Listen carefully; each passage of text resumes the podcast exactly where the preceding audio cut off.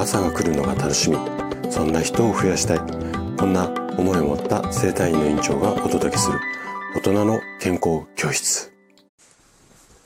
おはようございます。高田です。皆さんどんな朝をお迎えですか？今朝もね元気で心地よいそんな朝だったら嬉しいです。さて今日もね自律神経と睡眠の話こちらのシリーズをお届けしていこうかなというふうに思うんですが今日は自律神経の状態をチェックしよう。こんなテーマでお話をしていきます。えっ、とね、自律神経に限らず、目に見えないのが、いわゆるもう神経。もう全般なんですよ。なんとか神経、あれ神経、これ神経、いろんな神経、人間の体の中にはあるんですけれども。でね、この目に見えない神経だからこそ、その状態がわからず、まあ、対応が遅くなって不調につながる。こんなケースも少なくありません。なので、症状が出てからではなくって、症状がない、あの、普通の状態でも定期的なチェックが大切になります。今回はね、そんなお話を、まあ、深掘りしていきたいなというふうに思っています。ぜひね、最後まで楽しんで聞いていただけると嬉しいです。じゃあ、早速、ここから本題に入っていきましょう。こうしてね、あの、シリーズでこう、あれこれ、自律神経を、の、まあ、お話をしている私でさえね、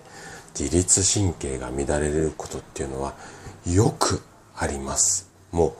う、毎日って言ってもいいぐらい自律神経乱れてるなっていう感じはしています。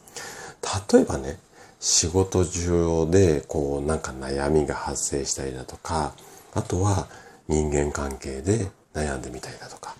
あと、鏡にね、こう、そういう悩みが多い時って、鏡に映ったこう、疲れた自分の顔っていうのも、本当にね、あんまり好きじゃないんですけど、疲れた顔ね、私の。もう何度も目にしてきました。で、そんな時っていうのは、あの、できたらこう落ち込みすぎないようにして、必ずね、リカバリーするようにしています。そして、こう、ストイックすぎる、まあ、真面目すぎるっていう言い方の方がいいかな。そういったこう、まあ、生き方なり考え方っていうのは、かえってストレスを高めてしまって、自律神経を乱しやすくなってしまうんですね。例えばなんですけども、前日に少しこう飲みすぎてしまった。そんな場合は、翌日の生活で、まあ、カバー、リカバリーすればいいんです。例えば、あの、飲みすぎた次の日は、夕食を早めに済ませとか、仕事も8分目で切り上げて、アルコールはちょっとお休みして、で、ゆっくりお風呂に浸かって湯船で温まって寝る前には好きな音楽でリラックス。こうすることで翌日は自律神経も整ってすっきり目覚めることができます。で、ポイントはこれがね、今日一番お伝えしたいところなんですけども、自律神経っていうのは、いっつも完璧じゃなくていいですよ。うん。そんなスタンスで過ごすことがすごく大切になってきます。あの、もちろんね、いつも自律神経が整っている状態がベストです。ただ、私も含めて、まあ皆さんもあのそうだと思うんですけども、365日、24時間、すべて完璧な自律神経の状態っていうのは、まあ、そう、現実的ではないんですよね。で、まあ、多少乱れてしまう。これが、まあ、現状だと思うんですよね。ただ、その乱れをできるだけこう少ないもの、凸凹の山をできるだけ少なくしてあげて、